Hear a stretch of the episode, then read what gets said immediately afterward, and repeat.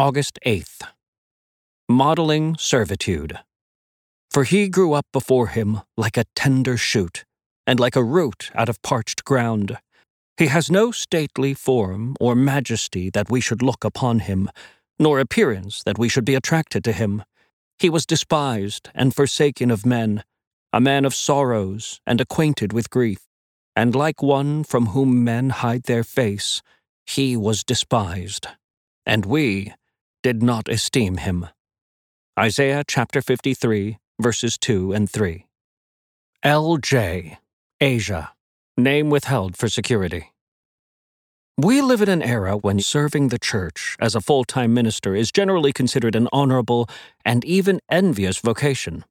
Some people enter the ministry with wrong motives and are later disappointed after chasing the deceitfulness of personal glory. But Jesus Christ, our Master, is set forth as the suffering servant of Isaiah chapter 53. He stands in sharp contrast to the self gratifying ministry we too often see in ministry professionals. Take note of a few key aspects of the suffering nature of his service. The picture of a tender shoot and parched ground speaks about the humble circumstances in which Jesus grew up. There was nothing special in his external appearance that would capture the attention of others.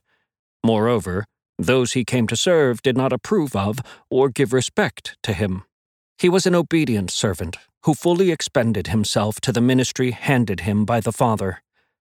The true call for Christians is to become like Jesus in his serving. Suffering and serving go together in Christian ministry. If you seek after glory, you will be disappointed. Expect that suffering will come along the way when serving the church. Do not be surprised. It is the call and experience of Christians worldwide.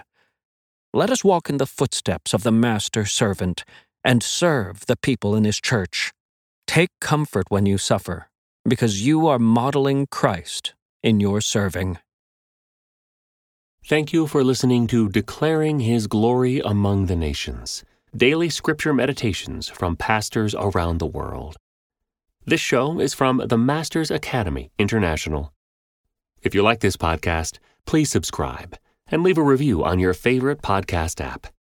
The Masters Academy International is committed to fulfilling the Great Commission by training Indigenous church leaders worldwide. For more information and to learn how to get involved, visit www.tmai.org.